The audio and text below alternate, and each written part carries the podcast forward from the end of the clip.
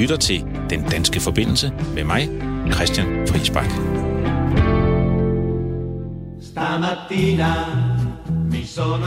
Vi har set på demonstrationerne i Bolivia, i Chile, Colombia. Nu sidder jeg jo sammen med dig, og Rune Løgberg. Jeg er sikker på, at du lige om lidt vil mene rigtig meget om ulighed her i verden, ikke? Hvad er det for nogle underliggende kræfter, der ligger bag? Jamen, hmm, jeg synes, det, jeg synes, det er et godt spørgsmål.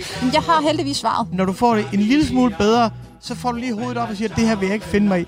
Og på den måde er jeg ikke i tvivl om, at de hænger sammen. Jeg ved sgu ikke, om det er mig, der er ved at blive gammel og kynisk, vel, men øh, jeg tror, man skal tage højde for, at vi både ser og hører en rigtig stor dosis af sådan god gammeldags revolutionsromantik. Fuck mand, dem i Libanon vil ikke finde sig i det længere. Vi sidder i Iran, vi vil heller ikke finde os i det. Men, men noget andet er så, hvis uligheden bliver uretfærdig. Øh, og derfor har mange også i demonstrationerne nævnt korruptionen. En hver revolution har jo selvfølgelig øh, frihed til at vælge sine helte og sine ikoner. Og, altså, tillykke med det. Jeg tror ikke, man skal lægge så meget mere i det. det. Altså, al politik er jo lokal politik sotto l'ombra di un bel fior. Velkommen til den danske forbindelse. Vi har jo her i løbet af efteråret fulgt med så godt vi kunne i den bølge af demonstrationer, der har rejst sig verden over. Det har fyldt i hver eneste program, øh, vi har lavet. Vi har set på demonstrationerne i Bolivia, i Chile, Colombia, i Frankrig, i Hongkong, Irak, Libanon, Rumænien, ja, også lidt i Finland, hvor det jo faktisk var en stor strejke, der fældede premierministeren. Og rækken af lande, hvor der har været store demonstrationer, er faktisk endnu længere. Det tæller også Algeriet, Ecuador, Georgien, Guinea, Haiti, Honduras, Iran, Kazakhstan, Pakistan, ja, og Storbritannien for og imod Brexit. Verden har faktisk ikke oplevet, oplevet noget lignende siden 68-oprøret og bølgende demonstrationer, især i Asien og Østeuropa i slutningen af 80'erne og starten af 90'erne. Dengang faldt muren som et positivt resultat, og den himmelske freds plads i Kina var en barsk kulmination. Er det, vi ser nu, nyt? Er det tilbage til demonstrationerne omkring murens fald? Er det det arabiske forår? Eller minder det mere om ungdomsoprøret i 68? Og hænger de overhovedet sammen, de her demonstrationer? Vi har undervejs fortalt om sammenhæng og tegn. Nogle siger, det hænger sammen, når de refererer i Barcelona til demonstrationerne i Hongkong. Andre siger, det ikke hænger sammen. Men hvad er det for nogle kræfter, der driver det? Hvad er det for nogle symboler og sange, der samler, og er det skabt af de sociale medier, og hvornår stopper det? Det ser vi på i denne ekstra nytårsudsendelse af Den Danske Forbindelse. Og vi er rigtig glade, fordi vi har fået besøg. Velkommen til Ida Ebbensgaard, udlandsredaktør på Berlingske. Tak. Og til Rune Lykkeberg, chefredaktør på Information. Tak. Ida Ebbensgaard har jo været ja, udlandsredaktør på Berlingske siden 2017, og siden tidligere udenrigsjournalist og vært på radio og tv hos DR, formand for Kavlingkomiteen og pressechef i Miljø- og Klimaministeriet. Dengang der rejste vi jo lidt sammen til nogle vi. af de store klimakonferencer. Rune Lykkeberg, chefredaktør på Information siden 2016, tidligere kulturredaktør på Politiken, og du har skrevet en række bøger, heriblandt senest Vesten mod Vesten, der jo netop ser på de store forandringer, som verden oplever lige nu. Så vi starter med, hvad er det for nogle underliggende kræfter, der ligger bag øh, de her demonstrationer. Mange steder er de jo startet med helt simple ting, prisstigninger på benzin i Frankrig eller Iran eller metrobilletterne i Chile. Og vi starter lige med et klip her fra vores udsendelse den 22. november, hvor vi talte med Camilla Åkerblom i Paris om de gule veste og de nye demonstrationer i Frankrig de ønsker en, øh, et opgør med den sociale og økonomiske ulighed, de oplever i samfundet. Så det er stadig bevægelsens mål. Det er det, de samles om. Altså det, det der startede bevægelsen for en siger, det var jo det med benzinpriserne, ikke? Øh, mm. Priserne på brændstoffer, de skulle... Øh, og det blev så afskaffet, og så fortsatte bevægelsen ligesom, og så kom der ligesom nogle nye krav. Øh, de kræver højere skatter for de rigeste, lavere skatter for almindelige mennesker, kræver flere boliger til rimelige priser for at afskaffe hjemløsheden. Altså, ja. så igen, der er rigtig mange krav. Øh, men, men, men altså, det er den sociale ulighed, der samler dem. Ja, Ida Ebbensgaard. Øh, er det Karl Marx, der nu endelig har fået ret? Er det masserne, der rejser sig i protest mod uretfærdighed og ulighed? Eller hvad tænker du, der driver den her bølge af demonstrationer? Jeg tror i hvert fald ikke, der er nogen som helst tvivl om, at ulighed spiller en kæmpe stor rolle i det, vi ser overalt i verden. Det kan man jo høre. Altså, det er jo mennesker, de siger jo, hvad det er, de mener, og hvad det er, de ser. Ulighed er en stor driver. Øh, det, der er sådan lidt sjovt i det, det er, at øh, det, de gør op med at røre mod, det er jo ofte sådan nogle meget små ting. Det er sådan en lille trigger-event. I Chile, der var det en stigning på 4% i metropriserne, som nu er endt med et ønske om en ny forfatning. Altså, hvordan kommer man fra det ene sted til det andet sted? I Libanon, der startede det også, som vi var inde på, altså en skat med, på WhatsApp, men breder sig jo til, til at blive til et meget, meget, meget, meget, meget større øh, opgør med ikke bare én person, i Libanons tilfælde præsident Hariri, som jo så måtte gå af, men til at blive et opgør med en politisk klasse som sådan. Altså med udulige, korrupte politikere, som ikke er i stand til at løse deres opgave. Øh, og hvis man så træder et skridt tilbage, fordi nu sidder jeg jo sammen med dig, Rune Løgberg, jeg er sikker på, at du lige om lidt vil mene rigtig meget om ulighed her i verden, ikke? Øh, og nu kommer jeg jo fra Berlingske, så træder jeg jo lidt skridt tilbage her og siger, jamen er det egentlig nødvendigvis uligheden, der er det afgørende? Og jeg tror i mange tilfælde, der er uligheden jo ikke øh, som sådan øh, øh, det, det er mere symptomet og konsekvensen, end at det er den underliggende årsag. Den underliggende årsag er øh, udulige politikere. Altså et system, som ikke som bliver oplevet som uretfærdigt, uduligt, måske lige frem korrupt, og man ved, at øh, i mange af de her lande, hvor der sker ting, der er også mange lande, som er almindelige demokratier, øh, men at du kan ikke gå ned og stemme. Altså præmissen om, at så går jeg ned til næste valg, og så afsætter jeg dig, din udulige politiker, den fungerer ikke i de lande. Nej. Øh, og derfor bliver de her små trigger-events øh, til noget, der kan blive så ekstremt stort på grund af ulighed, men underliggende på grund af, at det ikke kan forandre systemet på anden måde. Og hvad gør man så? Jamen, så går man jo på gaden. Så går man på gaden. Før øh, vi tager dig, Rune, så, så hører vi lige øh, et lille klip øh, fra Libanon, som nævnte den her WhatsApp-afgift, man ville lægge på. Og det blev folk så sure over, fordi øh, en del af parlamentet og premierministeren var blevet meget rige på telekommunikation allerede, og så ville de lægge en yderligere øh, lille skat på. Og vi får lige et lille klip fra, fra Libanon. Jamen, folk er jo bare trætte af dem, fordi det er jo korruption det hele. Altså, alle de penge, der er ind i statskassen, folk får ikke noget ud af det. Altså, for eksempel mobilregninger. Det er jo noget af det dyreste, det, jeg har oplevet i forhold til, at jeg boet i Danmark, og i Danmark er det dyrt i forhold til hernede. Ja, det var Sara Hamad, som arbejder som frisør i Beirut, og også er meget sur over, at hendes mobiltelefon er så dyr. Øh, Rune Lykkeberg, jeg læser lige en lille linje fra din, øh, din bog Vesten mod Mesten, som, som, hvor du starter med at skrive, det er vredens tid, det er hævnens tid, gamle ledere bliver smidt ud, autoriteter bliver revet ned, institutioner bliver angrebet. Sådan starter du bogen. Er det det, vi ser i hele verden? Ja, det, det mener jeg, det er, men den næste linje er jo, at men protesterne er fredelige, og demonstrationerne er civiliserede. Og det, der for mig er fællesnævneren for det, det er en tro på protesten som politisk metode. Der er alle mulige forskellige årsager. Og jeg mener bestemt ikke, at økonomisk ulighed kan forklare noget som helst i sig selv. Det mener jeg er en kæmpe fallacy af venstrefløjen, der tror, at man kan reducere komplekse umyndiggørelse, utilfredshed, vrede til sådan en banal marxistisk logik. Det kan man ikke. Det, som jeg mener, at de har til fælles, det er punkt 1. Utilfredshed med de konkrete politikere, der regerer i deres lande. Punkt 2. En tro på, at politik bør være mere end det. Og 3. En tro på, at protesten kan skabe bedre politiske forhold for dem. Så det er en, et løfte om, at politik kunne være bedre, og en vrede mod de politikere, der har svigtet det løfte. Mm.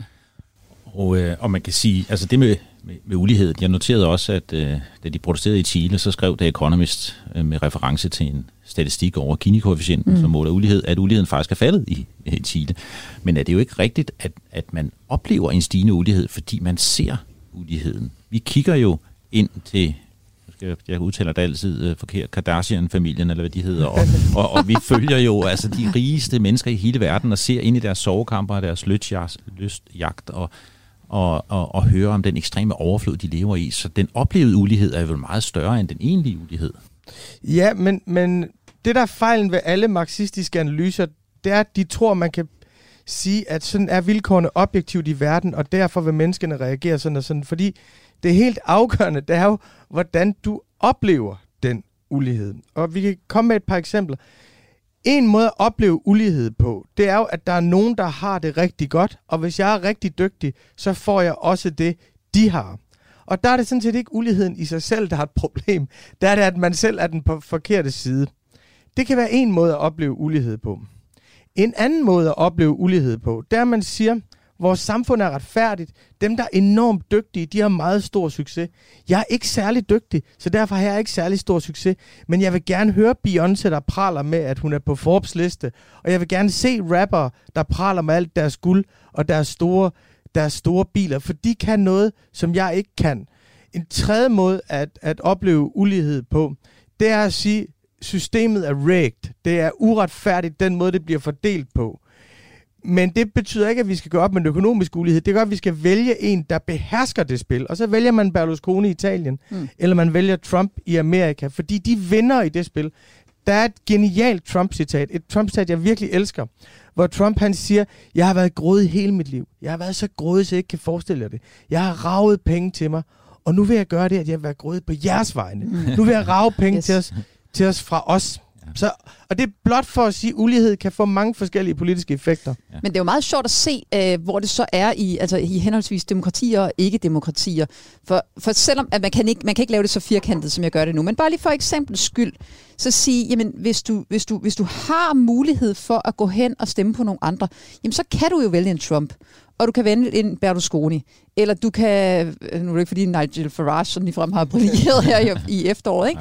men du kan jo se, at hvordan du har haft bevægelser rundt omkring i Europa og i de civiliserede egne, hvor man har været i stand til at få nogle folk til magten og give det udtryk på den måde. Men hvad fanden skal man gøre andre steder? Og så er det, du går på gaden. Og der tror jeg, du har fat i noget helt rigtigt, Christian, i forhold til det med at sige, hvad kan man se? Altså, the visual proof af, et, øh, af medier er jo og det må man jo sige, det er jo et, et, et, et, et stærkt billede. Og det billede handler jo ikke bare om, at der er nogen derovre, der er rige, og jeg er fattig. Det handler jo også om, at man kan se, at jeg går på gaden, og de går på gaden, og vi går på gaden. Og prøv at se, nu er vi i nyhederne, og vi er rigtig mange. Øh, eller at du kan bruge medierne simpelthen til at mobilisere. Altså der er jo også sådan, i, i forhold til medier, sådan, at det er, det er jo bare nemt. Det er jo nemt at, at samle nogle folk, så kan du gå på gaden. Og så kan du rent faktisk blive rigtig mange. Ja. Nu, øh, en ting er så uligheden, og det, men, men noget andet er så, hvis uligheden bliver uretfærdig. Mm. Øh, og derfor har mange også i demonstrationerne nævnt korruptionen. Mm. Øh, altså det der med, hvis man så ligefrem stjæler øh, pengene, hvis man ikke engang, altså fordi man er en dygtig fodboldspiller, eller skuespiller, eller ja. øh, har tjent dem, eller Trump måske god til ejendomshandler, men at man har opnået dem på lidt øh, ufin vis. Øhm, og du ved øh, meget, Ida Ebenskov, om Rumænien, ved jeg. spiller mm. et lille klip fra en prinsesse, øh, som vi talte med, øh, dansk prinsesse Eleonora af Chambourg-Lippe, øh, som faktisk har været kæreste med en øh, rumænsk præsidentkandidat og boet i Rumænien, og har også gået med i demonstrationer. Hør her, hvad hun siger. Det skal ikke lyde som om, det er hyggeligt, øh, og de mener jo også, hvad de demonstrerer for. Men øh, der er sådan en, en form for god tone. Det er ganske civiliseret holdt. Ja. Øhm, og det er ingen tvivl om, at det var netop korruption, nepotisme, øh, lave lønninger, fattigdom, øh, og så hele det her med øh, lovgivningen, at de korrupte ikke kunne blive anklaget for korruption. Ja, det sidste, hun siger, det er, det er det helt afgørende. Ikke? Man var i begyndelsen af 2019 i gang med at indføre en lov, som de facto gjorde korruption straffrit i Rumænien. Og, og, og så tænker man, kommer EU så ikke op af, af skuffen? Jo, det gjorde det da i allerhøjeste grad, men de kunne jo ikke gøre så meget ved det øh, lige fra start. Øh, og der lykkedes det, der går, så går rumænerne jo så på gaden i ret stort tal. Øh, jo en tankevækkende, man kommer så nogle gange til at slå Rumænien og Bulgarien og Ungarn i, sådan, i hardcore. Det kan man slet ikke gøre lige her. De går på gaden i stort tal, øh, og både til Europaparlamentsvalget og til det nylige præsidentvalg, er det simpelthen lykkedes det at smide de der, ja, nu siger jeg det lidt hårdt, ikke? men altså de der gamle aftager af betonkommunismen på gaden, de socialdemokrater i dag, og sige, det vil vi simpelthen ikke have mere. Øh, og jeg synes, det er simpelthen sådan en fin, positiv historie om et land, som da året 2019 startede, stod til at, øh, at blive indklædt for det, der hedder, så fint hedder artikel 7-processen i EU, hvor de i yderste konsekvens kan miste deres stemmeret i EU. Og så er der simpelthen nogle folk, der siger, ved hvad? Det vil vi ikke have. Korrupte eliter. Og så får de dem, øh, får de dem smidt på porten ved frie og åbne valg, vil jeg mærke. Og fredelige protester, som hun også siger her. Men der var det korruptionen. Men, men nu har vi været omkring det her, alt fra WhatsApp-beskeder øh, til, til korruption. Vi ser jo ofte demonstrationer ude i verden, men sammen vi ser en demonstration, så tænker vi, de demonstrerer jo nok for frihed og demokrati øh, og menneskerettigheder og sådan noget, som, som vi, de civile politiske rettigheder, øh, det er nok det, de gør. Og det er der måske også øh, steder, hvor man gør det Lad os lige høre et lille klip fra, fra Hongkong, hvor det måske i høj grad har været det, der har drevet demonstranterne. Øh, altså selv i lande som Irak og, Libanon, hvor man følger med, der kan man jo se, at, at regeringen faktisk bøjer sig for, for, for, for, for brede folkelige krav om, øh, øh, om et opgør med, med korruption og hvad øh, er relevant i de lande. Men der er simpelthen, altså udover tilbagetrækning af det her lovforslag, mm. så var en, en, en, det var en meget, meget lille ting på det tidspunkt, hvor det blev trukket tilbage. Øh, det er sådan set det eneste, der, der er blevet sket. Altså, vi ser, vi har stadigvæk politiet, der på daglige pressemøder øh, forsvarer deres gerninger, og en lokal regering, der står bag dem, og så selvfølgelig øh, Beijing, der står bag mm. det hele. Øh, så, så der er, altså der, der er intet øh, tegn i, i sol og måne på, at regeringen øh, kommer til at rykke sig. Nej. Og, øh, og, og demonstranterne, altså de, de står fast, fordi det vil have krav om, ja. øh, om, om en, en uvildig undersøgelse af politivold og så videre. Det var Thor øh, Mårup, som, som bor i, i Hongkong, og det han fokuserer på, det, det er jo netop, når du har, som du er lidt inde på i dig også, når du så har ligesom dine muligheder for at udøve indflydelsen ved et valg eller ved mm. demokratiske rettigheder, de ligesom bliver udtømt, og der ikke sker de forandringer, man havde håbet på, så kan det gå helt galt, og det er jo gået, må man sige, på mange måder øh, galt i, øh, i Hongkong. Men demokrati og frihed, Rune, er det det? Mm, jeg tror, det er vigtigt at sige, at de steder, hvor man selv kan vælge dem, der bestemmer over en gennem frivalg, der ser man også meget voldsomme ekstra parlamentariske protester. Lige fra Greta Thunberg til de gule veste. Altså, der er også en fornemmelse af, at det repræsentative system ikke leverer der, og at stemmeafgivningen er en utilstrækkelig politisk handling, og at de gamle partier, som jo bliver knust over hele den vestlige verden, de også er utilstrækkelige repræsentanter. Så på den måde er der faktisk, synes jeg, en, en, en sammenhæng globalt. Hongkong er utrolig interessant, synes jeg, fordi det er 30 år efter murens fald, og havde det her været for 30 år siden, der havde vi tænkt, at dem, der demonstrerer i Hongkong, de er på historiens side. Mm. De vil have, de er op imod et kommunistisk regime.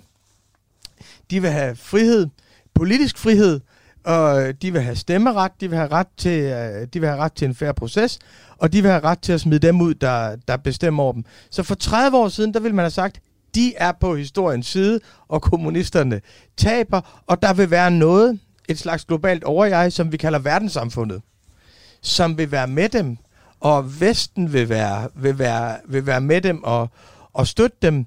Øh, og i dag, der oplever vi det fuldstændig anderledes. Der oplever vi, at de kæmper en kamp for de idealer, som vi fortæller vores børn om, når vi opdrager dem og i skolerne.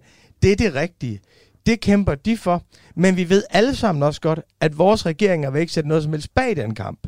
Vi kan jo se, at de der amerikanske kulturikoner, lige fra LeBron James til Google og Apple, giver efter for det. Og det der med, at de kæmper den principielt rigtige kamp, den, det der er kampen for vores eget samfunds fundament, og samtidig så har vi meget, meget svært ved at se, hvordan de skulle kunne komme til at vinde den kamp, og man kan se, at vores egne regimer er, er villige til at sælge utrolig meget ud for at få adgang til et marked med halvanden milliard forbrugere. Og det ved kineserne. Altså kinesernes måde først at sanktionere NBA på, bagefter at sanktionere nu Arsenal på, og de, vi bøjer os jo for det i Vesten. Så det der med deres protestposition i historien 30 år efter, synes jeg er et utroligt interessant fænomen. En sidste ting. Jamen, øh, øh, inden du lige kommer videre, ikke? Ja. det der med Hongkong, det vil jeg godt lige udfordre lidt på.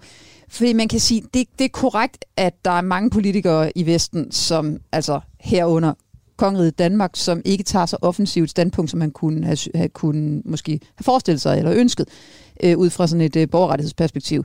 Dog vil jeg sige, sådan en som Mike Pence har jo været meget øh, øh, outspoken omkring det. Men jeg vil virkelig passe på med at afskrive Hongkong for tidligt. Jeg synes tværtimod, at man har kunne se en meget stor effekt af det, der er sket i Hongkong i øjeblikket. Det, som skulle have været et walk-over øh, at indføre de love her foråret, det er jo blevet langt, langt, langt, langt, langt anderledes og meget mere besværligt, end man havde troet. Og det, at den bliver trukket tilbage, er jo faktisk ret vildt. Og så kan man sige, at der er jo, de har flere krav derude, det er jeg godt klar over, og der skal gøres op med hele øh, politiets rolle og det hele. Men jeg synes, de er kommet langt, og jeg vil slet, slet ikke afskrive dem endnu. Men det er faktisk det, jeg ville sige, inden du afbrød mig. Det var, at det interessante er, at i den objektive analyse af magtforholdet mellem de to, der vil vi sige, at kineserne var de overlegne. Ja. Men, men der er en meget stor forskel fra 1989, og det er, at det er uden for Kina. at Kina kan ikke kontrollere dækningen af det. Og man kan se... Kina at, synes ikke, at, det er uden for Kina. At, at, at, jo, altså de kan ikke kontrollere, hvad der sker offentligt, og den måde, det bliver dækket på. Og vi kan se, at de er, har respekt for demonstranternes autoritet. Mm. De vil ikke bruge vold over for dem. Altså den kulturelle kapital, som demonstranterne har og har bygget op over et stykke tid, er meget stærkere, end mm. vi ville have troet for et halvt år Ja, siden. Og enig. den vokser faktisk. Ja. i styrke, og der sker jo det meget interessante. Jeg havde troet, at kineserne ville forsøge at presse dem gennem Hongkongs myndigheder, så de ville blive radikaliseret, øh, demonstranterne, så man kunne slå ned på de hårdeste og få flertallet imod. Men der sker jo det meget interessant, at vi har et lokalvalg Mm. i mellemtiden, hvor de får et massivt mandat, og koblingen af, at de har flertalsmandat, og at de i det store og hele, jeg ved godt, der er undtagelser, betjener sig ikke voldelige midler, gør dem til ekstremt stærke, og derfor er det et, det var faktisk det, jeg vil sige, derfor er det et fuldstændigt åbent spil. Jeg synes, der er noget øh, ekstremt interessant ved Hongkong i, at de er så, øh, så høflige. Altså, vi, der, var den, der var det omkring det tekniske universitet, hvor, det, hvor der blev smidt sin brætbomber, det, og det var et incident. Men hvis man ser på, hvordan det ellers har forløbet, for eksempel der omkring, hvor øh, lufthavnen bliver øh, øh, sådan, øh, der er ikke nogen, der kommer ud til terminalerne, fordi demonstranterne står der, så står de jo og, og sådan noget nærmest og chanter, sorry, sorry, sorry. Øh, de opfører sig enormt pænt, og der er et eller andet interessant i, hvad der sker, øh, både sådan øh, stemningsmæssigt, men også øh, effektmæssigt i fredelige demonstrationer i forhold til i voldelige demonstrationer. Der er faktisk nogle øh, kloge mennesker, der har sat sig ned og kigget på det, øh, og der er, nogle, der er nogle karakteristika ved fredelige demonstrationer, som er anderledes fra voldelige. For eksempel, at de, er dobbelt, de har dobbelt stor sandsynlighed, når man kigger over det over lang bane, for at lykkes. Øh, og, og i øvrigt så tager de meget kortere tid øh, hvis man gør det af fredelig vej. Og det synes jeg faktisk er ret interessant, for jeg er nemlig enig med dig. Man troede jo på et, et øjeblik i forbindelse med det tekniske universitet, okay, nu bliver nu, nu smelter det sammen. Nu kommer øh, hæren nordfra og rykker ind i London. Vi så, at der var troppebevægelse. Undskyld, ja. og rykket ind i Hongkong. Øh, og vi så, der var troppebevægelser, og øh, jeg, jeg ved ikke, hvordan du havde det, da du så de der forlydende, men man får altså ligesom udlandsrektør sådan den der øh, ned gennem øh, ryggraden, fordi man tænker, nu bliver det grimt. Ikke? Nu laver de en kinesisk løsning, som, som vi talte om i, i, i 89. Og det gjorde de jo så ikke. Og det er så fandme interessant, hvad de så kan få ud af det, for de står der jo endnu. Men, men det her med de fredelige, det, det synes jeg, man ser netop, det sagde du også, Rune, øh, rundt omkring. Og det er også, især i den arabiske verden, er det noget, demonstranter og dem, der er sådan... Nu er der jo ikke ledere, det er en andet interessant fænomen mm. mange af de demonstra- demonstrationer, det er, at de ikke udpeger ledere.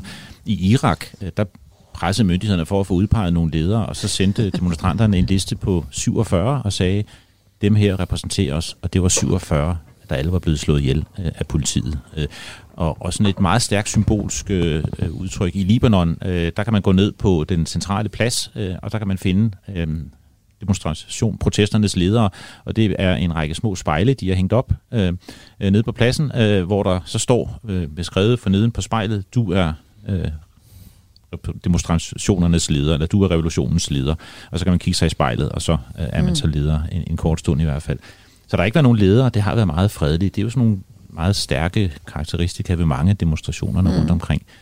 Men, det her med demokrati, øh, og, og, øh, og hvordan det står til med demokratiet, det kunne jeg godt tænke mig at udfolde lidt mere sammen med jer. Er det også en protest mod det? Jeg har læst en, en bog af, af, Larry øh, Diamond, øh, som handler om øh, demokratiets tilstand i verden, og du er jo også inde på det øh, i din bog, øh, Rune. Øh, Og han siger jo, at demokratiet står over for den største krise øh, nogensinde i de 40 år, han har forsøgt øh, at studere det. Øh, et generelt tilbageslag mod de institutioner, der skal beskytte demokratiet og demokratiet øh, som idé øh, næsten overalt i verden, øh, prøver han at dokumentere i den her bog. Og samtidig ser vi de her enorme folkelige protester, der breder sig. Øh, hvordan ser I de sammenhænge, Rune? Øhm, jeg tror, at det er jo meget forskellige protester og meget forskellige scenarier, men en ting, som for mig er helt sikkert, det er, at det er produkter af den demokratiske bølge, der var i 70'erne, hvor man sagde til folk, I har ret til at leve i et demokrati, hvor det faktisk bliver en kulturel forventning, som bliver installeret hos folk. Og når så institutionerne ikke leverer hverken output i forhold til folks livsforbedring, mm. og input i forhold til, at de kan være med til at bestemme, så den demokratiske forventning betyder, at de føler sig berettiget til at, smide, til at smide folk ud. Så jeg synes, og det går faktisk igen lige fra Brexit til Chile til Irak, synes jeg, det er, vi er blevet lovet, at vi skulle leve i et demokrati, og det gør vi ikke, og derfor er vi skide sure. Altså, vi har jo oplevet den der, det som de også kalder for en demokratisk recession i de sidste 15 år, ikke? Og den recession er jo kun på stats- og myndighedsniveau.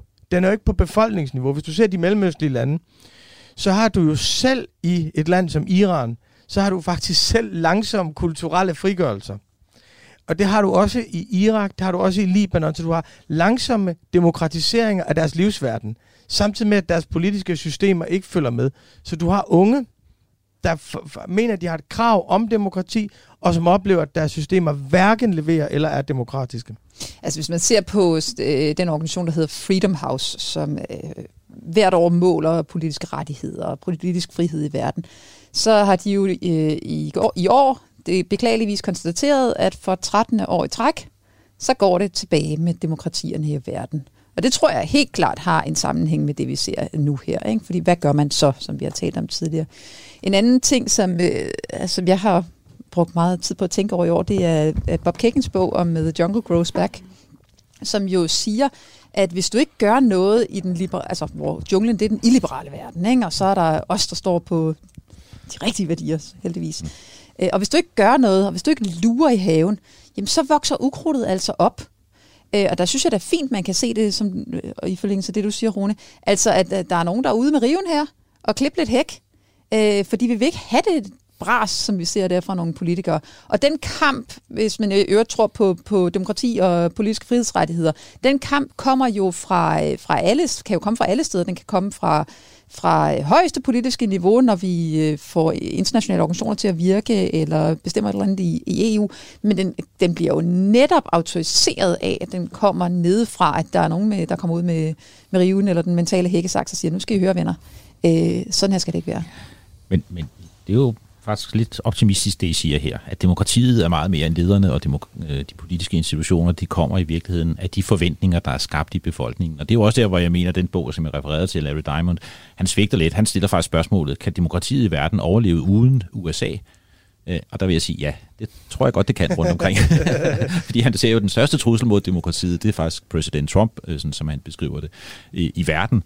Øh, og der er det jo opmuntrende, at vi faktisk oplever, at demokratiet er lidt mere end den idé, som vi har fostret, øh, og vi render rundt og prøver at sælge. Den kommer faktisk fra nogle forventninger hos befolkningen om at få indflydelse på det land, de, de bor i. Rune. Ja, og jeg synes, der er rigtig mange dårlige bøger fra meget fine amerikanske universiteter, som går ud fra, at det liberale repræsentative demokrati, som organiseret demokratiets princip på et bestemt tidspunkt og nogle bestemte forudsætninger i historien, at det er facitlisten. Mm. Og alle afvielser fra det vil være forfald. Men vi må jo se, at den demokratiform, som har skabt utrolig store fremskridt for os, har jo også været ud af stand til at reagere på klimaforandringerne, for eksempel. Fuldstændigt afmægtig har ikke haft handlekraft i forhold til det. Har også haft meget svært ved at tolke nye former for monopoldannelser. Har også haft meget, meget svært ved at håndtere en globalisering økonomisk, og har haft brug for noget for noget andet. Så man må forstå, at demokrati er hele tiden et eksperiment i frihed mellem folk, og det er ikke nemt. Det er, der er meget vanskelige overgange. Men, men er det demokratiet, der ikke har formået at løse klima, for eksempel? Det er vel ikke demokrati? Altså, det er, jo, det er jo nogle overstatslige institutioner, som netop bliver trynet som jeg vil se det, af nogle, af nogle ikke-demokratier. Altså hvor man kan sige, at det du skal have, det der, det der gør i for eksempel i, i, hele klimasporet, det er jo, at man siger, at der skal være konsensus i FN, og så bliver det ikke til en snus, fordi der sidder nogen, som, som typisk ikke er demokratier, og så er det selvfølgelig USA, de har også lige en ordentlig kast, håndfuld grus og kastet altså, Indien er jo også et demokrati. Altså, ja, jeg mener, men, men Saudi-Arabien og alle mulige andre, der er jo masser, det er jo ikke, det har jo ikke, det er jo ikke demokratiafhængigt. Men, det er jo men, staternes interesser. Men, men Ida, der er ingen af de lande, der har forpligtet sig på Paris-aftalen i 2015, som er i gang med at leve op til den. Så der er ingen i de enkelte nationalstater... Der er to, er det ikke sådan? Nej. Øh, der, er, der er... Marokko? Der er, der er i de nationalstater, der er der ikke det politiske mandat fra befolkningerne i de bestående systemer, som giver dem den handlekraft. Og det er også meget naturligt egentlig, fordi de er jo opbygget, vores demokratier er jo opbygget med nogle meget brede massepartier, med en meget stor organisering, hvor du forventer, at at en fjerdedel af befolkningen er med i, er faktisk er med i partier, så når du kommer fra de partier, så har du et handlekraft man, mandat. Så selv de mest avancerede, velstående, højt oplyste, gennemdemokratiserede samfund, har ikke kunne leve op til det. De Jamen, har... det er da vel bare, det, det er jo bare en afvejning af folks interesser. Altså, hvis folk i, øh, i alle demokratierne øh, over 50 procent, eller hvad der nu måtte passe til deres øh, valgsystem, nu ved valg i Storbritannien, så er det jo en lidt anden snak. Men hvis, hvis der var det folkelige tryk nedenfra fra demokratierne, så vil det jo også forplante sig op igennem systemet, for så vil de afsætte de andre, alle de andre politikere. Jamen, du kan også sige det på den måde, at alle har forpligtet sig på noget, som de er ude af stand til at realisere. Jamen, det, det er jo ikke et interessemål. Det er jo ikke et interessemål. Mm. Det, er jo, det, er jo, det er jo ikke et interessemål. Det er jo ikke noget med, at den ene fløj siger, at vi vil løbe op til Paris, og det gør den anden ikke. Det er jo faktisk et konsensuelt mål. Det er noget stater siger, vi vil gå den her vej, som de ikke har kunnet. Og min pointe er bare, at i stedet for at anskue de her liberale demokratier fra 1989 som historiens facitliste, mm. og alle afvielser fra dem er forfald, så må man sige, hvad kunne de, og hvad kunne de ikke? Og det, du siger med de gule vest, er jo også en anden måde at skabe politisk repræsentation på, for eksempel. Mm. Noget sker der, i hvert fald I lytter til den danske øh, forbindelse her på Radio 4, øh, hvor vi diskuterer demonstrationerne i verden. Hvad driver dem? Hvad samler dem? Og med i studiet har jeg Ida Ebbensgaard, udlandsredaktør på Berlingske, og Rune Lykkeberg, der er chefredaktør på Dagbladet Information. Øh, vi taler om de her demonstrationer, som om de hænger sammen, og som om det er en global ja. bølge. Øh, og det er jo så det næste spørgsmål. Er det virkelig det? Eller er det bare nogle enkelstående, øh, lidt i historien tilfældige begivenheder, der finder sted i relativt mange lande på samme tid. Øhm, og det kan man måske studere ved at se lidt på de symboler, øh, som de bruger. Øh, om de hænger sammen, om de har nogle referencer, som de bruger, øh, de her demonstrationer.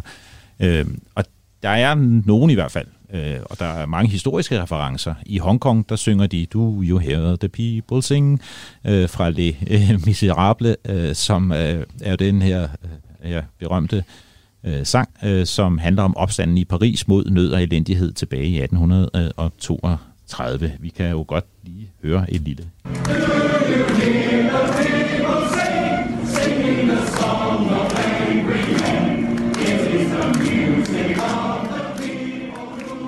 Og, og det er ikke det øh, eneste sted, øh, hvor de har historiske referencer. Det har de øh, en række øh, steder.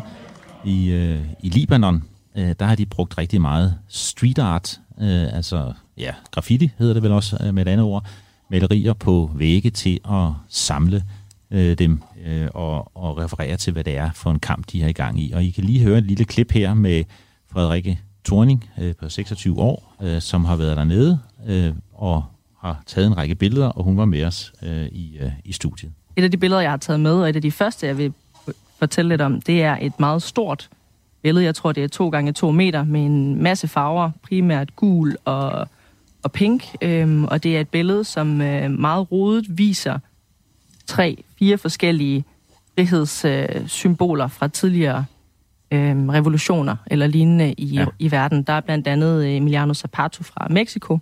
Så er og det er en, han er en oprørs... En frihedskæmper, frihedskæmper ja, fra ja. starten af det 19. eller 1900-tallet, som ja. gik imod, eller kæmpede for bønderne og øh, mod aristokratiet, hvis man kan sige det på den måde. Ja. Så er der Che Guevara, øh, meget stor spiller også i den øh, kubanske revolution. Og så op helt øverst har vi en, øh, en kvinde, jeg ikke lige kender navnet på, men af det her klassiske billede af stormen af Bastillen øh, fra den franske revolution. Ja. Og det er sådan lidt et eksempel på, det er derfor, jeg synes, det er sjovt og spændende at snakke om det, fordi det er et eksempel på, hvordan der er mange af de her andre tidligere revolutioner eller symboler, der går igen. Øh, ligesom øh, jeg ved, jeg også har talt om tidligere, hvordan der bliver henvist til, øh, til sange, der er blevet brugt i andre øh, ja, situationer. Ja. Og, øh, og der snakkede vi med nogle, øh, rigtig meget med nogle meget politisk aktive libanesere fra forskellige religiøse baggrunde. Og, øh, og hver aften så endte aftenen med, at vi alle sammen skulle sidde og synge Bella Ciao til langt ud på natten. øh, og det er, altså, det, der gik faktisk nogle dage, før jeg fandt ud af, hvad det betød. Og, øh, og det, det var, der gik et par dage, før det gik op for mig, at det var en, øh, en revolutionssang, eller de i hvert fald anvendte det som en revolutionssang med de her, igen med en henvisning til antifascisme og antikorruption og anti-højradikalisering og mange forskellige ting, de går imod. Øhm, og det er også lidt det, jeg synes, de unge udtrykker er kendetegnet ved deres holdning, og hvordan de arbejder eller revolutionerer landet, det er, at de går imod en masse ting, ja. men de er ikke helt klar over, hvad det er, alternativet skal være. Hmm. Godt. Ida, hænger, hænger det her sammen? Er det en, en bølge, der hænger sammen, eller er det, øh, fordi de var, der er enkelstående Altså, når man sådan trækker trådene helt tilbage til Marianne og øh, på Bastillen og til Les Miserables, så tror jeg nok, at... Øh, jeg ved sgu ikke, om det er mig, der er ved at blive gammel og kynisk, vel, men øh, jeg tror, man skal tage højde for, at vi, at vi både ser og hører en rigtig stor dosis af sådan god gammeldags revolutionsromantik. Ja. Altså, at øh, man kan godt lide at udpege øh, nogle enkelte ikoner, men hvad de står for, eller hvad der egentlig foregik i den, i den konkrete situation, Mm, ah, det vil jeg nok være lidt mere skeptisk overfor. En hver revolution har jo selvfølgelig øh, frihed til at vælge sine helte og sine ikoner og fred med det, og om det er en graffiti eller et baskisk billede, eller hvad det måtte være. Altså, tillykke med det. Jeg tror ikke, man skal lægge så meget mere i det. det. Jeg tænker også nogle gange, når vi sådan øh, taler om, hvordan de hænger sammen, altså, at øh, vi stiller godt nok øh, høje forventninger til, øh, til folks sådan, oplysningsniveau globalt, at man sådan skulle tænke, at det sådan skulle smitte fra øh, Bolivia til Katalonien til Hongkong. Altså, al politik er jo lokalpolitik. Der er, jo, der er jo en grund til, at de er der, om det er så en metro, eller et, et kinesisk krav, eller øh, en Brexit-afstemning, eller en, øh, en, en benzinpris, der er steget. Det er jo det specifikke krav. Der, hvor man har en fællesnævner, det er jo meget mere på metoden. Og metoden er jo at gå på gaden, og det kan man jo sige, der kan jo, der, som vi har talt om før, det kan der også være forskellige grunde til, at man vælger den metode. Man kan se det, man kan se, der kan man jo godt se, andre gør det, du kan gøre det, fordi du kan organisere det via øh, moderne teknologi. Øh, men jeg, personligt vil jeg være ret skeptisk over for sådan at trække sådan de der... Øh, øh, tråde, som jeg faktisk synes øh, er lidt på niveau med folk, der sådan tror, der sidder sådan en Bilderberg-regering og styrer verden i sådan en stor konspirationsteori. Altså, folk går på gaden, fordi de er vrede, og skal du ikke med, Rune, og skal du ikke med, Christian, og dig derovre, vi, nu går vi fandme, og nu, øh, nok er nok er nok, og så slår de i bordet, og så går de derned. Godt. Jamen, jeg, jeg går gerne med. Godt, tak. Nå, men, men det er allerede to. ja, så er vi to. Men, øh, men det er jo, det, du er ikke så imponeret, det er rigtigt. At man kan sige, at de henviser lidt til hinanden. I Barcelona siger man, skal vi lave en Hongkong? Det er sådan åbenbart det der udtryk. Så du kan sige, metodisk refererer de måske til hinanden, men du er, du er ikke så imponeret. Heller ikke af revolutionsromantikken, Rune? Nej, men jeg tror heller ikke, at der er sådan en verdensånd, som alle folk deltager i og på samme tid gør op mod. Og sådan. Men det, som man jo kan se historisk, det er, at det kommer i bølger. Og det er enormt interessant, hvorfor det gør det. Og det er jo meget ofte sådan, altså, den lille by, hvor min mor kom fra i øh, Vestjylland, som hedder Seul, der var der en... Seul? Ja, Seul. Der var der, var Seul Kro og Jarl Hede ligger. Der var der en kvinde, som øh, fortsatte efter grundskolen. Og efter hun var fortsat efter grundskolen, så kiggede de andre på hinanden og sagde, skal vi gå hjem og være bondekoner? Eller skal vi fortsætte efter grundskolen? At så bliver der pludselig, der er nogen, der ikke finder sig i noget, som alle andre har fundet sig i som deres ramme. Og det ser man jo præcis den dynamik. Nogen gør, nogen finder sig ikke i noget, som andre indtil nu har fundet sig i og fundet naturligt. Øh, og det sker faktisk meget ofte ikke som udtryk for, at folk har fået det værre, men efter at folk har fået ja. det bedre. Det er ligesom Tocquevilles dementi af Karl Marx. Det er, at når du får det en lille smule bedre, så får du lige hovedet op og siger, det her vil jeg ikke finde mig i. Og på den måde er jeg ikke i tvivl om, at de hænger sammen.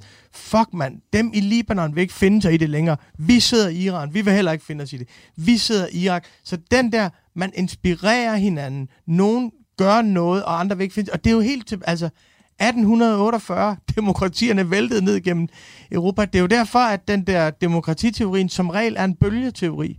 At de kommer i fællesskaber. Det der så for mig kan være, altså, det, jeg kan være nærmest helt ubes... Altså, for mig er det utrolig svært at forstå, hvordan man i Iran kan have mod til at gøre det igen. Altså, de har jo... Det er for mig den mest overraskende opstand. Det er den i Iran, fordi de har prøvet nogle gange, og de har et afsindigt effektivt afsindigt effektivt regime, og de har været højt op på organisationsskalaen, og de har prøvet en gang i deres historie at gøre op med et autoritært regime og få et endnu værre, i stedet de har set omkring sig. Men hvad der har inspireret dem, det mod, de har, deres mm. tro på, det er, eller, og lidt det samme i Irak.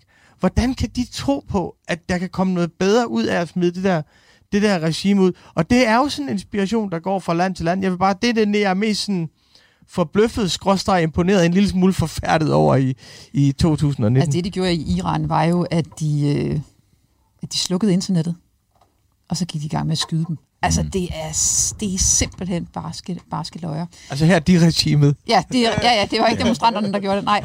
Øh, jeg kom til at tænke på en, en undersøgelse, som jeg, som jeg skrev lidt om her i løbet af året, som var blandt andet fra Universitetet af Wien. Det handlede faktisk om Brexit og Brexit-afstemningen, om øh, hvilke følelser, at de to fløje i Brexit-afstemningen havde slået på. Hvor Remain havde slået på frygt. Tænk, hvad der sker, hvis vi falder ud af Europa. Og Brexit de havde øh, slået på, altså Leafløjen havde slået på øh, vrede. De tager vores penge, og alle de der folk kommer og sådan.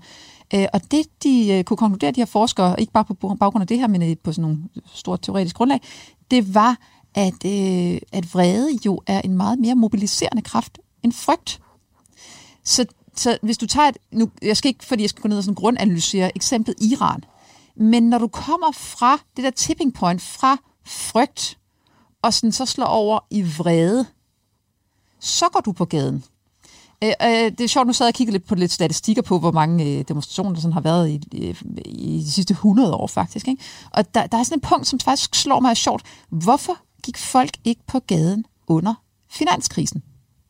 Prøv at tænk, hvor voldsomt det var på det tidspunkt, og, hvor, og, og, og med rette, hvordan vi to, Rune, kunne have siddet og kloget os på, at der var nogen, der havde været for grådige, og øh, nogle politikere, der ikke levede op til deres ansvar, og too big to fail, og alt det der. Og folk gik ikke på gaden. Og det tror jeg hænger sammen med det, at, at, man var, at, at der var grundstemningen frygt, Altså, mister jeg mit hus? Kan, har jeg et sted? Kan mine børn og, øh, og, og hvad Hvor, og hvor, hvad skal der blive af mig? Hvor her er det, at du måske enten er du, er du passeret frygt og gået over i vrede, eller at vreden er øh, øh, mobiliseret på en anden måde via nogle meget stærke billeder, eller hvad det måtte være. Det er jo i hvert fald rigtigt, at de har været meget, meget modige i Irak og Iran. Ikke? I Irak i hvert fald 500 mennesker slået ihjel, 17.000 øh, såret i de her demonstrationer. Det har jo været virkelig øh, barske øh, demonstrationer også, øh, hvor demonstranterne i høj grad stadigvæk har forsøgt at bevare fredelige midler i det, de har gjort. Øhm, men det er, der, jeg læste en undersøgelse, og jeg ved ikke, hvor troværdigt det var, men lavet af, af de irakiske demonstration, demonstranter, hvor man har spurgt dem, hvad det betyder. Fordi der er faktisk lavet andre undersøgelser i Irak, som har vist, at folk har været exceptionelt frustrerede, deprimerede. Øh, halvdelen af befolkningen har, har været igennem en depression i det sidste halve år i forhold til den situation, de har stået i. Og nu har man så spurgt de her folk, der går på gaden, og næsten 100% af dem siger, endelig føler vi, at vi betyder noget. Ja. Vi føler, at vores stemme bliver hørt. Vi føler, at vi gør noget. Vi føler, at vi kan påvirke det land, vi er en del af. Ja, øh, så er du det, heller ikke bange, vel? Og så, så er du heller ikke bange. Så, så er du vred, gående mod stolt. Præcis, og de føler sig virkelig stolte af det her. Og, det, og de føler også, og det der er interessant er jo også, at det er jo ikke øh, en sunni-demonstration eller siger, eller øh, det er jo faktisk alle, der går på gaden, og de går på gaden for et samlet øh, Irak. Øh, og de går på gaden for sig selv. Øh, Man har også spurgt dem, øh, om de synes, de godt kan lide USA. Det kan de faktisk ikke. Kan de lide Iran? Nej, det kan de så heller ikke. Så de kan faktisk ikke lide, de kan, de kan lidt bedre lide EU, men heller ikke så godt. Og FN får så også en tredjedel af dem kan godt lide FN. Men de går faktisk ikke på gaden. Det er ikke udefra. Altså det er dem selv. Ja og det er deres egen stolthed, og ja. det, det er det, der driver dem. Ja. Øh, og, og det synes jeg jo et eller andet sted er et, et, et fint øh, tegn på, at, at det er derfra, Men det, det tænker jeg også, når vi sidder og ser på sådan, du ved, altså, øh, tv-billeder og billeder, der kommer ind via byråerne og ser de her øh, kæmpe store mængder. Altså, der er noget fantastisk og overvældende og, og næsten sådan rørende ved folk, der går på gaden i sådan et stort tal. Altså jeg kan godt forstå, at sådan, da Ceausescu i øh, 89 stod op på balkongen, og det begynder at bue, at et hvert enkelt menneske, der står over for de her kæmpestore mængder, at må blive berørt af det. Fordi det er så kraftfuldt et udtryk. Øh, og er det ikke skønt, at i en tid, hvor vi har øh, øh, våben, og vi har øh, teknologi, og vi har hvad som helst, ikke? men når folk virkelig går på gaden, så kan det altså rykke noget. Så kan det. Og så synger de, og nu, altså, vi hørte lige Bella Ciao, ikke? Vi får lige et klip. tak. Vela ciao, vela ciao, vela ciao, ciao, ciao. Passeranno,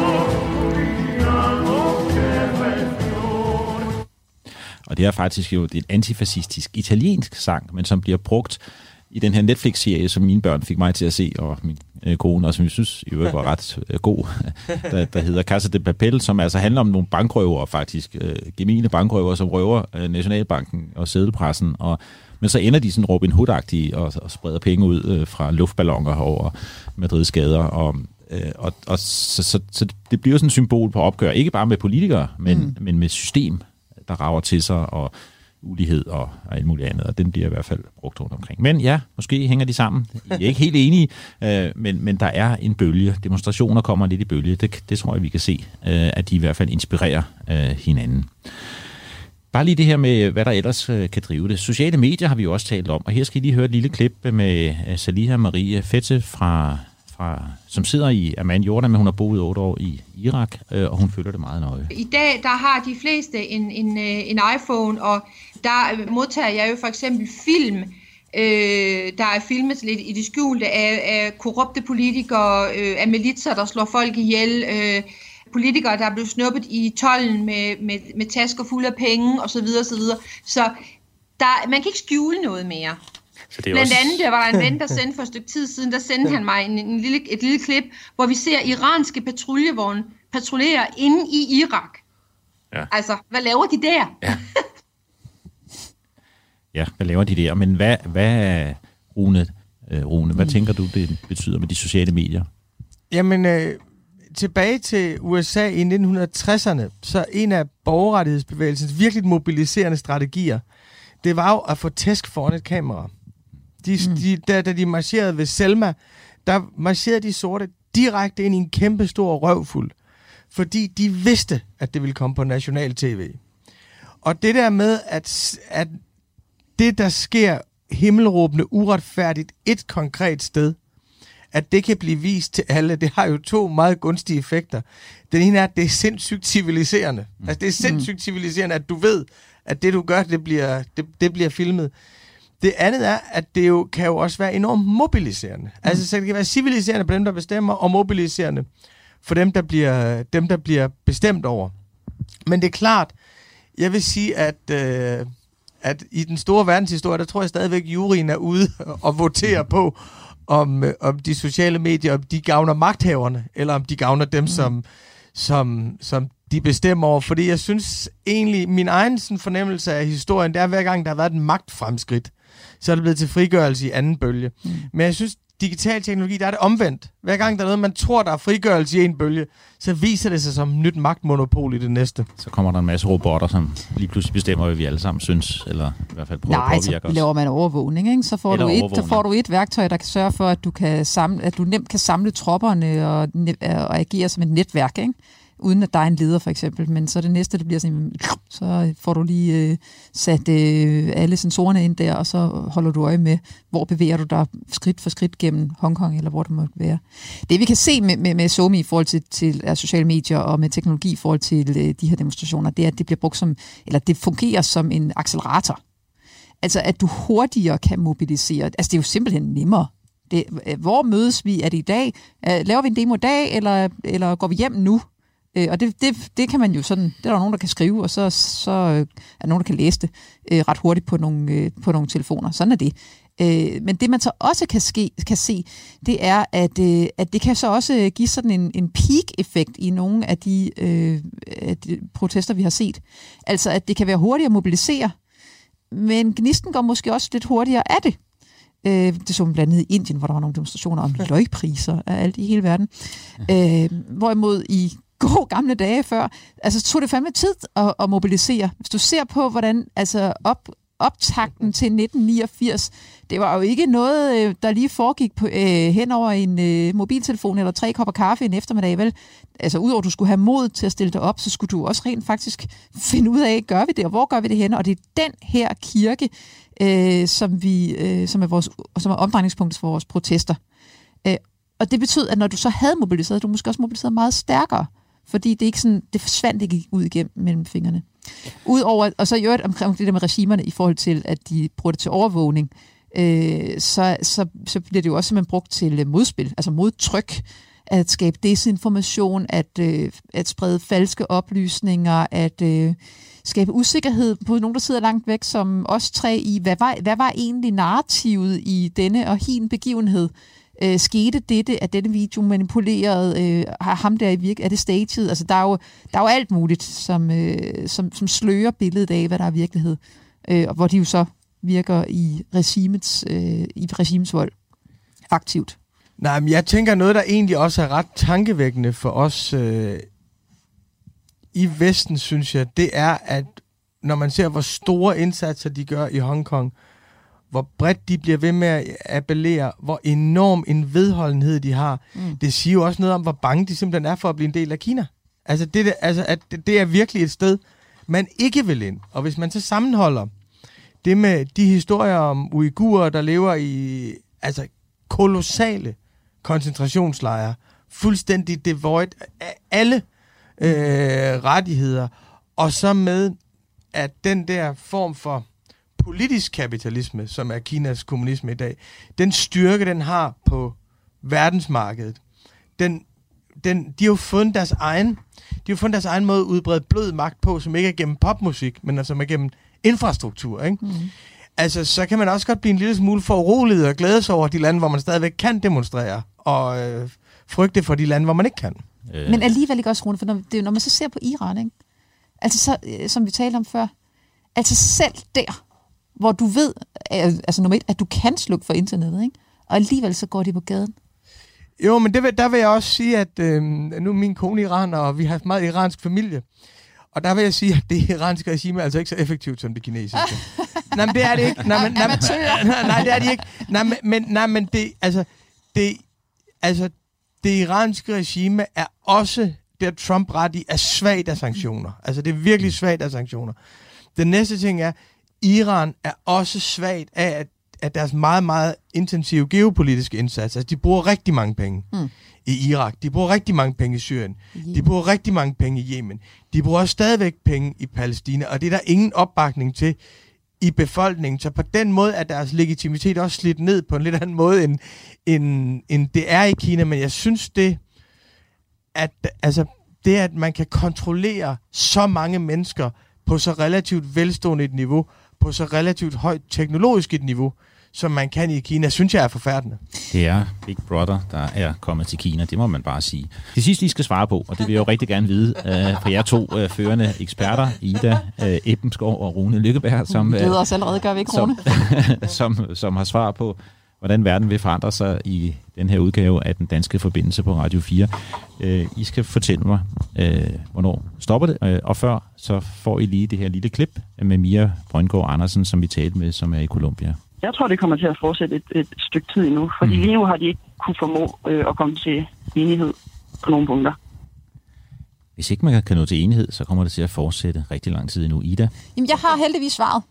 Godt. Øh, altså, det er jo så dejligt nemt, når man sådan sætter sig ned og læser lidt øh, rapporter, for så er der jo selvfølgelig nogle mennesker, der har siddet og øh, trukket noget statistik. Så nu skal jeg fortælle jer det. Fredelige protester var i gennemsnit tre år Hvilket jeg øvrigt synes var lang tid. Øh, og de voldelige protester, konflikter, de fastlåser sig mere. Øh, og de var i gennemsnit ni år. Okay. Men tre år, det synes jeg faktisk var ret lang tid. Ja, jo, de har kørt de gule veste et år nu, ikke? Det er jo en af de sådan ja, lidt længere. De har lige, de har lige haft et års fødselsdag. De har lige haft et års fødselsdag, ja. ja. Så der er to år endnu. Rune, hvad siger du? Øhm, jamen, hmm, jeg, synes, det, jeg synes, det er et godt spørgsmål. Jeg vil sige, at det springende punkt for mig er egentlig ikke, hvor længe de varer, men det er, hvor længe de bliver ved med at være fredelige.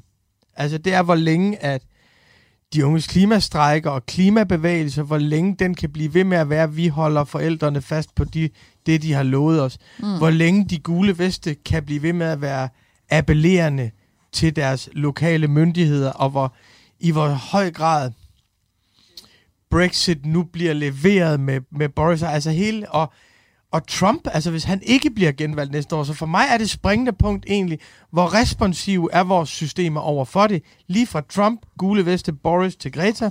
Mm. Og øh, hvor, hvor brede kan de her fredelige bevægelser blive? Der er en fuldstændig klokklar tendens på, at det, at det går mod mere fredeligt. Altså det er ikke nødvendigvis skulle mere blive voldeligt, men lige præcis Trump, der tror jeg måske godt, vi kan... Øh, den er jeg nervøs for. Godt. Måske var det to år endnu. Måske var det lige så længe, at der ikke er nogen, der leverer øh, på de forandringer, som befolkningerne vil have. Tusind tak til Ida Ebbensgaard, udlandsredaktør på Berlingske, og Rune Lykkeberg, chefredaktør på Dagbladet Information, for at komme og, og være med til at sætte fokus på demonstrationerne i verden. Hvor tager de os hen? Øh, hvad samler dem? Hvad skiller dem? Tusind tak, øh, fordi I var med her, Danske Forbindelse på Radio 4. Godt. Ej, hvor var det hyggeligt, hva'?